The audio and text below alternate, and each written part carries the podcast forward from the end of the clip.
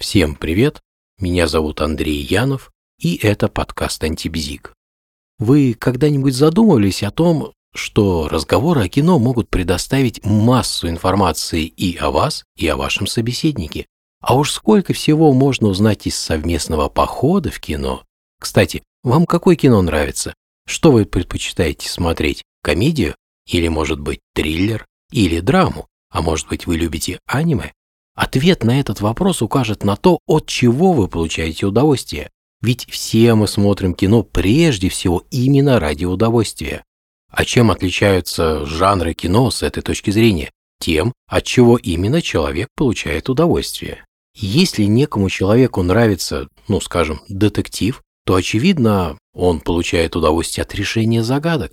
Можно сказать, что он с высокой долей вероятности любит разбираться в загадочных обстоятельствах и склонен к аналитическому мышлению.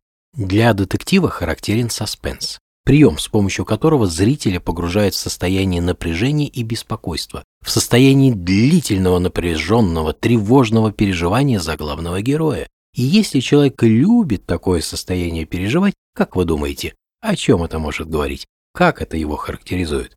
А что можно сказать про комедию? Ведь комедия предполагает несерьезное отношение к происходящему, может быть, и любитель этого жанра склонен именно так относиться к происходящему в его жизни. С другой стороны, комедия просто-напросто позволяет отвлечься от повседневных проблем и забот и зарядиться позитивом и просто посмеяться. И, возможно, чем более будут напряженные будни, тем больше желание будет э, погрузиться в комедийный сюжет. Но отвлечься от повседневных забот можно разными способами, но человек почему-то выбирает именно этот, а это уже информация об этом человеке. А если человек любит мистику, что там происходит?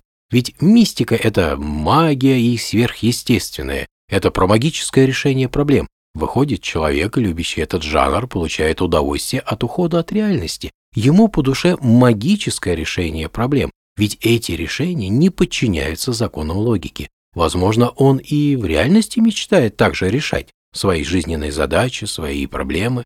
Что еще любопытно, характерной чертой этого жанра является деление всех героев на хороших и плохих. Все разделено на черное и белое. А это уже отсылка к черно-белому мышлению, которое так обожают многие люди.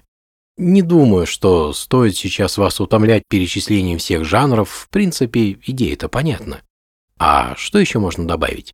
А почему мы хотим досмотреть кино до конца? и оно вызывает у нас сильные эмоции. Это отчасти достигается идентификацией с героем. Что это такое? Идентификация с героем – это отождествление себя с персонажем. Иными словами, зритель буквально ставит себя на место героя и бессознательно воспринимает то, что происходит с героем на экране, как происходящее с ним самим. Иногда это, правда, может и вполне сознательно происходить. Важно то, что зритель обычно отождествляет себя с чертами героя, которые он сам хочет иметь, или с чертами героя, которые у него уже есть. Не правда ли богатый материал для размышления? Почему нам еще интересно смотреть кино? Конечно, нам интересен сюжет, интересно узнать, чем все закончится, и интересно смотреть тогда, когда сценарист нас постоянно обманывает, пуская наши ожидания по ложному пути, и мы не можем предсказать развитие сюжета. Существует еще целая масса причин, и среди них есть одна, практическая. Нам интересно узнать, как именно герой решит свою жизненную задачу? Почему? Ответ может показаться странным. Это решение нам самим может когда-нибудь пригодиться. Конечно, в большинстве случаев мы это не осознаем, но именно так работает интерес. И чем нам это может помочь? А тем, что не каждая жизненная задача нам важна. И зная, какую именно задачу и как решает герой на экране, мы можем многое, опять же, сказать о человеке, который восхищается этим героем. Не меньше может рассказать и образ антагониста. С кем и с чем вам так нравится сражаться? Кто или что может олицетворять антагониста в реальной жизни? Правда? Море информации. А о чем может нам рассказать сам драматический конфликт? Ведь конфликт протагониста может быть не обязательно с человеком или коллективом. Он может быть, ну, например, с природными силами. Тогда метафорой чего в реальной жизни будет выступать такой конфликт? Опять же, целое море информации. Также конфликт может быть, например, между частями личности, или конфликт может быть между исключающими друг друга желаниями. И тут открывается просто океан информации. А что еще важно? Ведь с драматургической точки зрения каждый фильм отвечает на какой-то определенный вопрос. То есть весь сценарий – это по сути поиск ответа на один глобальный вопрос. Что это за вопрос?